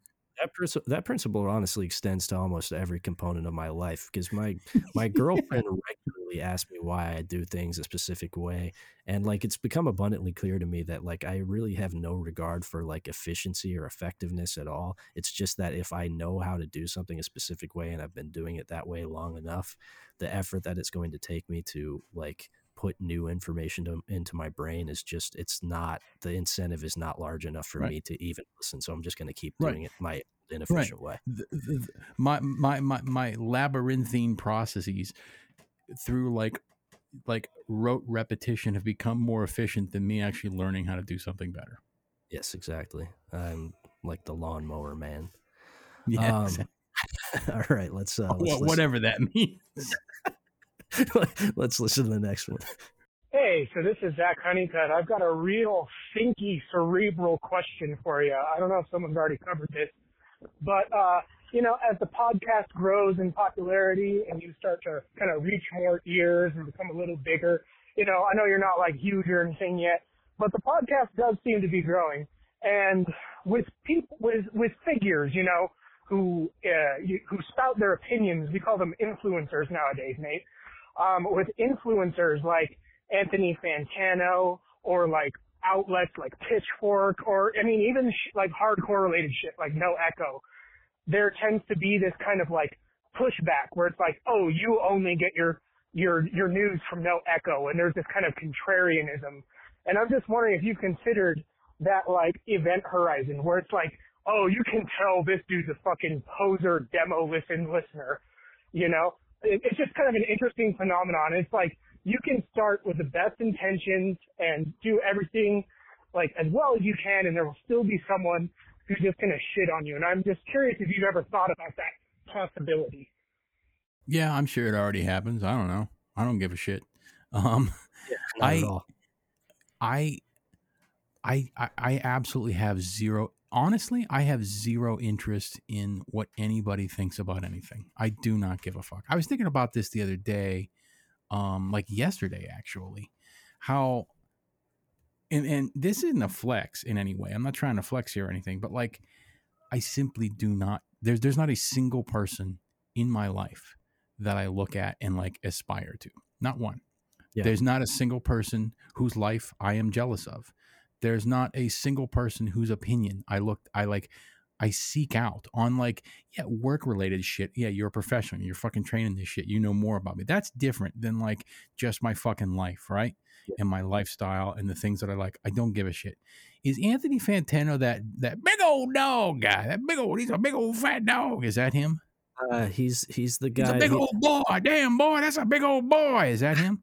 I think he does that. The he's bald the, guy? He's the bald guy with the glasses. Yeah. Okay, he the, the only the only thing I know him from is that fucking meme about the big old fat dog, right? Yeah. That's it. Like I've literally never seen any of his videos. Um, I do know that he makes videos of music, and like I don't click on them because he, he- I don't give a shit. I don't want to listen to what he has to say about a fucking, you know, fucking Ty Segall record for half an hour. I don't give a fuck. Yeah. Um, there's there's no force on earth that could make me. And it's not a fucking bag on him because, hey, cool, you're making fucking money doing it. You know, it's just I just don't give a shit. I do not seek out commentary on literally anything, and I I wonder if that's weird. Uh, I think it's atypical, but I I totally get it, and I I mean me understanding and relating to it is not at all a testament to its normalcy in any way. Uh, and I don't think anything about our friendship or the way in which we interact or bolster each other's incredibly dysfunctional uh, methods of interacting with people in the world is a testament to normalcy or healthiness in any way at all. no, no. Uh, but I can say that I certainly relate to you on that front. And like, it is genuinely baffling to me how and why other grown adults seek the opinions of their peers or contemporaries in a way that extends beyond idle curiosity at the very best. Like it blows me away that there are people who who seek out the informed quote unquote opinions of like music journalists to help them develop their own thoughts and feelings about something that they just consumed. I mean, it's again not a flex, not no hyperbole here. It's genuinely baffling to me. It totally escapes my conception. I don't fucking understand it. I don't understand the urge, let alone av- actually having that be something uh, that in some way influences your your line of thought about you know media you consume. So yeah, and that's something that I, I really try to drive home with the show. That's why I say this isn't a review show. We're not critics because we're not offering actual criticism. There's no sort of claim of expertise here, and there's certainly no aspiration to help you form. Uh, uh, uh to, to form opinions about the music that you listen to. It's literally just we are assholes, so we can't present something without commenting on it. It's an yeah, impulse. Like that, that's that's just it, right? Yeah. Um, you know and, and and yeah i don't know man like i just don't give a I, it's it's it's it's a it's a meme now but it is absolutely true that i just don't give a fuck. Yeah for sure man and like I, and, you know, again like i just i just don't give a fuck like i don't know what i don't even know what the what the fuck no echo is i don't even fucking know what the fuck that is. Right. Um like I, I don't I don't know what these things are. Yeah. I, am assuming because you mentioned them that they're fucking review sites. I've never heard of No Echo. I don't give a fuck. You you drastically under you cannot underestimate how little I interact with the internet and with people on the internet. Yeah, no, for sure. There's man. like three websites that I go to. That's it. YouTube, uh, fucking, uh, I go to like a fucking um, site that just compiles like you know like news news articles and headlines and my fucking email. That's it. Yeah. Like like that's fucking it. I don't I don't give a fuck. Yeah, um, no. I I, so, I, yeah, and again, I'm I'm I'm also not trying to flex uh, in any way, shape, or form. I'm I'm just telling you honestly, I'm not invested in in what people think uh, about this show or or what we do here, uh, or whether it, it could be misinterpreted or twisted. Um, I mean, truly, who gives a fuck. We've stated it as as somewhat of a meme or a jest on this show before but honest to god my primary uh my primary philosophy the thing that compels me forward day to day is to try to seek the most joy out of life. It is literally having a good ass time. And i have a really good time listening to sometimes great sometimes bad music with one of my best friends. And uh, it's a strange but welcome coincidence that enough people happen to enjoy it that uh, we get to do something cool like release tapes uh, and do Patreon content and shit like that. I mean, it's literally just uh, a, a, quirk of fate that people dug this enough that we're compelled to continue doing it. But as we've said on the show, no hyperbole, this is literally what we did anyway in the privacy of our own homes before we decided to start recording it. It's not a joke. This is just what we do. It's how we interact. I mean, obviously we ham it up a little bit, but this is like the rapport that you hear here, the here on this show is is our friendship being recorded, and it's what we like to do. So, like to answer your question, uh, a very long-winded way to answer your question, but fundamentally, no, I don't give a shit about about that happening. And there are already plenty of people who want to knock us out because of our opinions on this show, and it hasn't happened yet. So who fucking gives a shit? And even if it does, well, who cares? And honestly, we're fucking stupid. So why the fuck are you listening anyway? Right?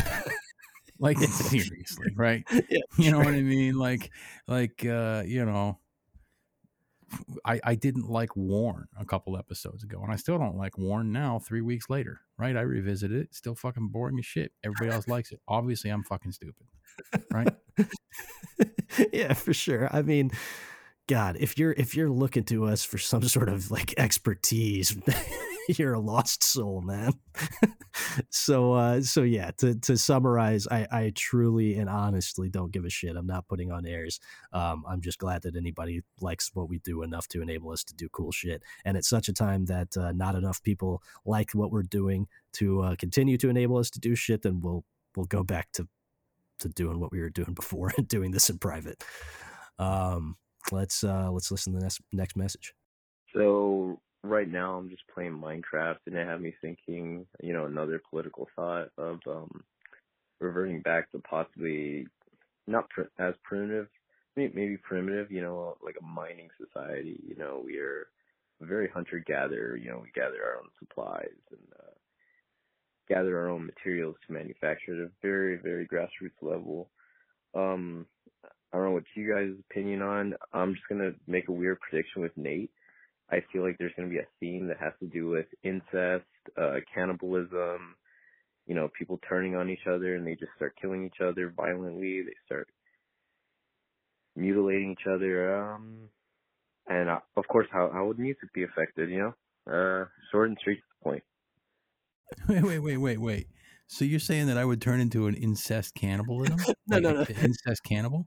No, I think Stout is postulating here that your opinion on his notion that, like, hey, what if we went back to a, a more primitive, uh, a Oh. primitive society? Like, uh, your your take on that would be that we would, we as a society, a society would revert to like a, a lawless wasteland in which people, in which Yeah. a cannibalism and incest were were going on.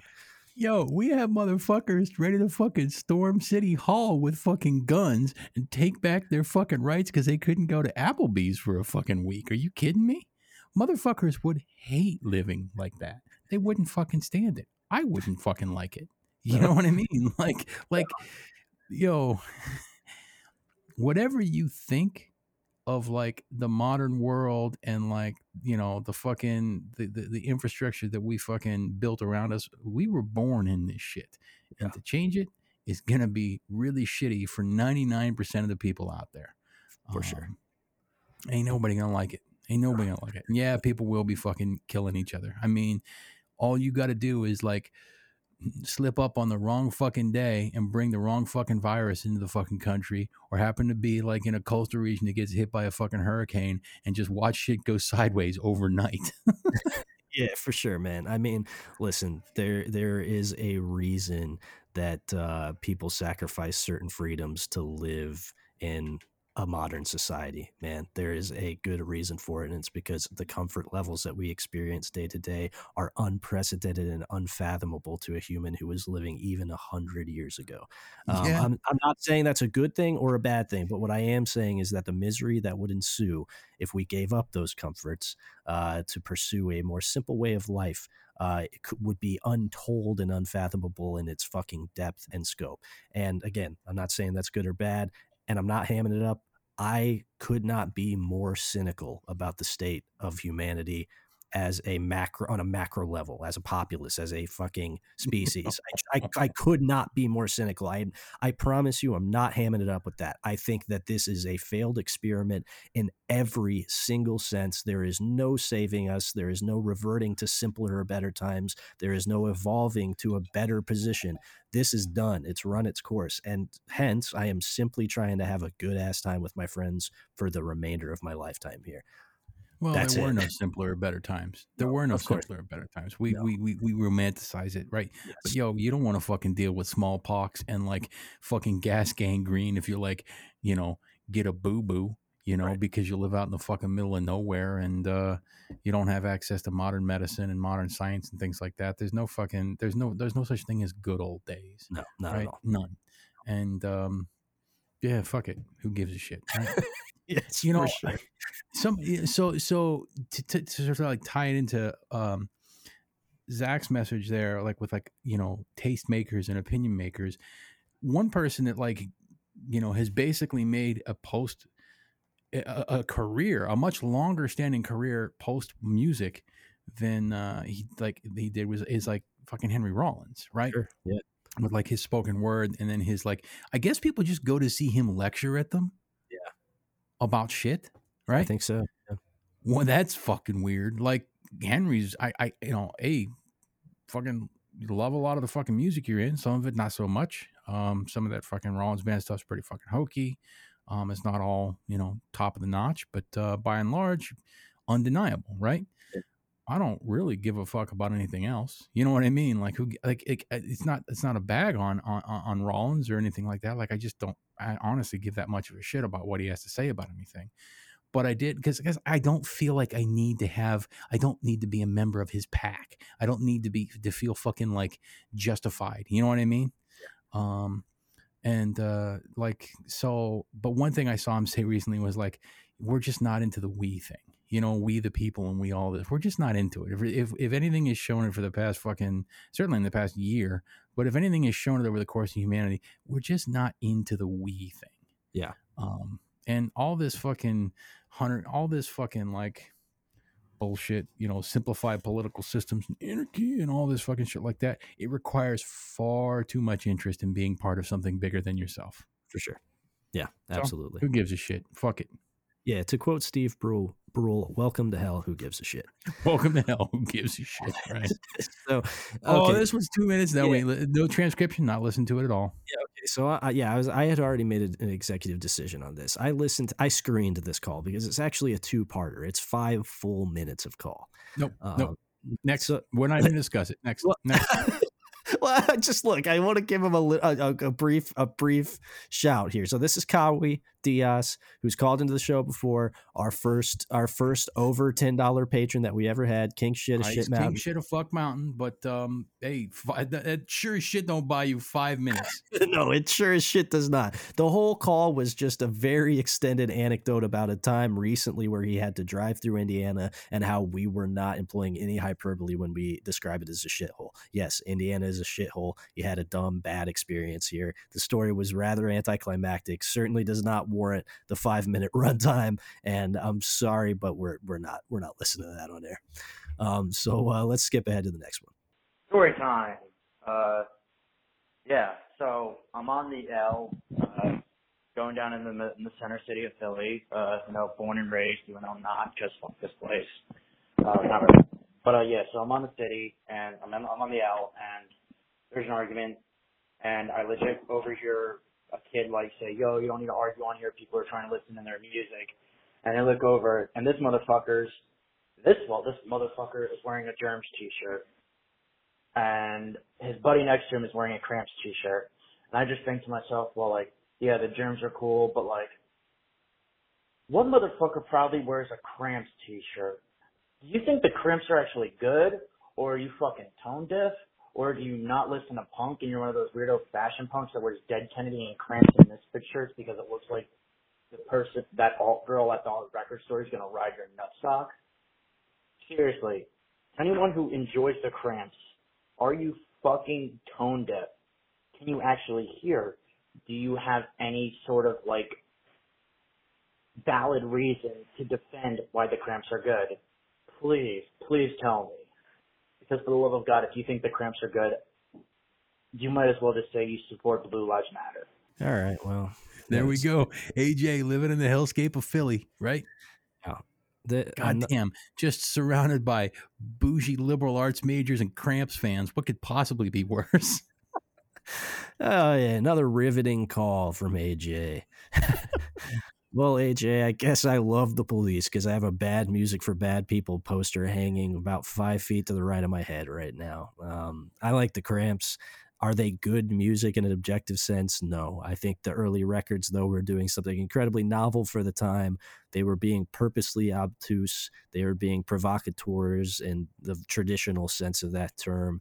They were trying to get a rise out of people. They were doing something uh, that at the time was genuinely uh, genuinely novel. What it birthed largely was really a, a whole lot of bullshit. I mean, psychobilly is a fucking scourge on the face of the planet, certainly. Um, but yeah, I like I like the early Cramps material. I don't know what to tell you. I, I I certainly can't comment on the legitimacy of the fandom of some kid on the L in Philly. Nor do I fucking give a shit to. Nor do I, as a 31 year old man, want to discuss fashion punks. Why the fuck are you thinking about this? Why do these thoughts go through your brain? Um, why did you provide so much context before leading up to the meat of your story? I didn't need to know that you witnessed a fight on the fucking L. I don't I know, wish I man. witnessed a fight on the L. Yeah, me too. That's more That's interesting. that's that's the good part, right? That's the meat of the I story. fucking, I fucking love seeing people fight in public. I Yeah. love seeing that shit. There's a gas station just down the road, man. Once those some once those those nighttime temperatures stay above like 55 and to 60, Yeah. there's fights down there like three four nights a week. You walk by, you're gonna see a fight. Yeah, that's uh that's way more interesting than anything that else that was discussed in this call. So uh, let's just keep, keep it coming, moving. AJ, because I I really like I you hearing Gray like sigh as that was playing was really good. there's there's nothing that can demoralize me quicker than an AJ There- call. It, it was just like it was just like you could hear the air squeaking out of the balloon, right? All right, we got a few more to listen to. Let's uh let's wrap it up. Let's let's bang these out. Hey yo, no bullshit. Uh, hope you feel better soon, Nate.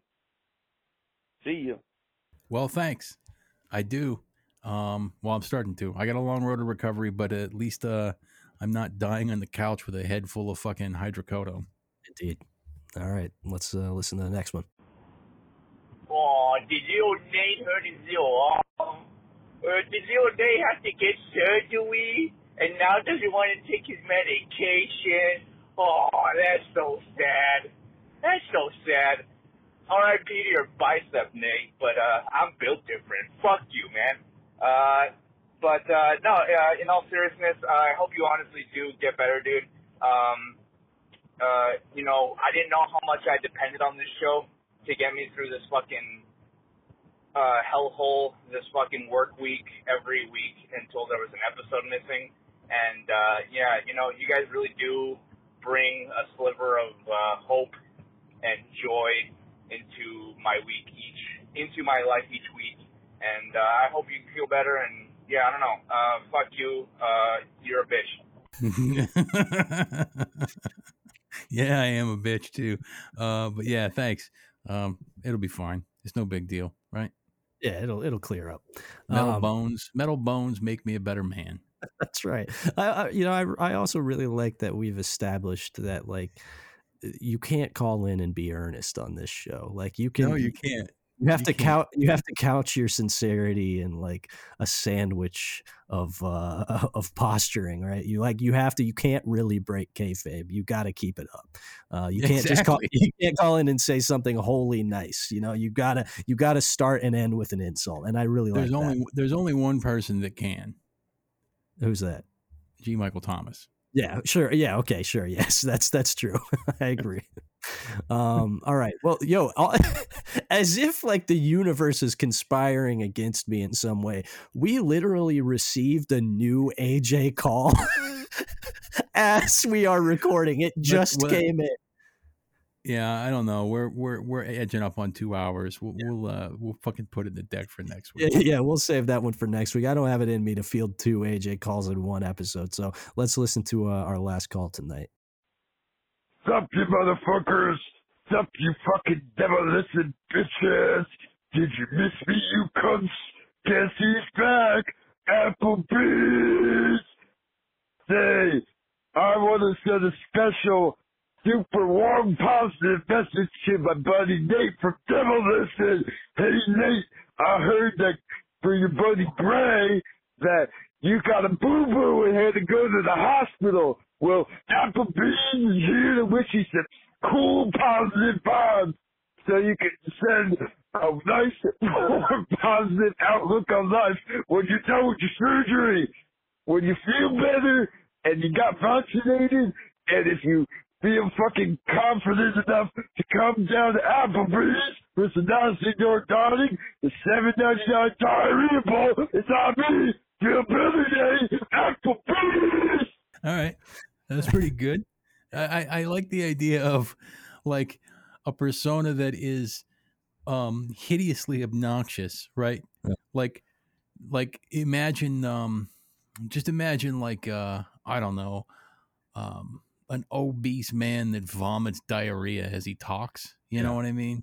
Um constantly chasing you and like making you sniff him and like sniff parts and and and, and like and like look at things up close on him and you know yelling at you the whole time but Uh-huh. then say like oh hey hope you're doing really well too Yeah, I like that. like, like trying to stay in character and like actually not just be shitty yeah, it's good shit. It's good shit. I like that. Um, so so I was mistaken. We actually do have one more call after this. So so let's All right. listen to this final call and then we'll call it a night. Hey, it's Claire. Uh, finally caught up to like episode 70. Uh, getting there, getting there. Uh, skip ahead to the uh, the message this week of uh, Nate's uh, Nate's arm, and uh, from one from someone who uh, recently had a broken uh, body part. Uh, hope you get better soon, man. Uh, hope you feel better, and uh, yeah, opioids are terrifying. Uh, they tried giving me those, and uh, even I'm just like, no, no, I'm good. I'm good. So, uh, diarrhea bowls for everyone. Bye. Yeah, yeah. I, I, I normally don't fuck with those things, but man, I had pain. The, the- boy, I got a pain in my ass like you wouldn't believe, right? yeah, I got a pain in my ass so fucking bad. I took two hydrocodone and didn't wake up for a fucking week. Um, but yeah, that's that's uh, I they, they suck, man. I, Yeah. I can't imagine actually like having a physiology that demands you take them, and how ruinous that must be for somebody. yeah, that really sounds like a fucking nightmare. Um, so yeah, as you already mentioned, we're uh, we just passed over the two hour mark. I think even even with editing and whatnot, we will be we'll probably be around the two two plus hour mark on this one. But hey, we had to ma- we had to make up for lost time uh, from last week, so uh, I think we did our due diligence with that, and we've we've hopefully now we'll just have a normal amount of messages to handle on the uh, upcoming episodes. And hey, Yeah. you know the, the upside is that we get to start next week, uh, next week's message section with a message from AJ, which is something I always look forward to. So that, is, that is true. That is the upside of that. So I'm gonna take the wind out of your sails right away. I hope it's a super shitty episode too. yeah for, sure. So on that note we'll uh, we'll wrap it up for the night. If you want to submit music demo listen podcast at gmail.com just make sure it's a year or less old. If you want to join the patreon it's patreon.com slash demo listen podcast we actually do have a new patron. Um let's see matthias grain. Thank you. Five dollar patron. Uh like i said you signed up at a good time. We got a lot of content. As soon as nate feels well enough which sounds like he feels well enough now since we're recording this we'll uh we'll get back into the napalm death series. I uploaded the last episode like a week and a half ago, um, and we got like yeah, like I said, probably at least three or four more episodes in that series left to go. So uh, we'll bang out the next one as soon as we get a little extra time, and we'll get that up for all the patrons. Uh, thanks again to everybody who's ordered tapes. By the way, we still have a few left. Uh, bigcartel.com slash demo listen. No, it's demo listen. Uh, demolisten.bigcartel.com. We still have a handful of tapes left. If you want one, go ahead and order one uh, while they're still available. I think we got like maybe 20 left in stock or something like that um, and we're working on the on the next release. I got, I just got masters back for that, and I'm just waiting on artwork. Um, so we'll have that hopefully ready to go by like late May, early June. Uh, and then if you want to call, it's 260-222-8341. Rate and review on iTunes, all that good shit. And uh, yeah, we've uh, we've blathered on long enough, so we'll uh, we'll holler at you next week.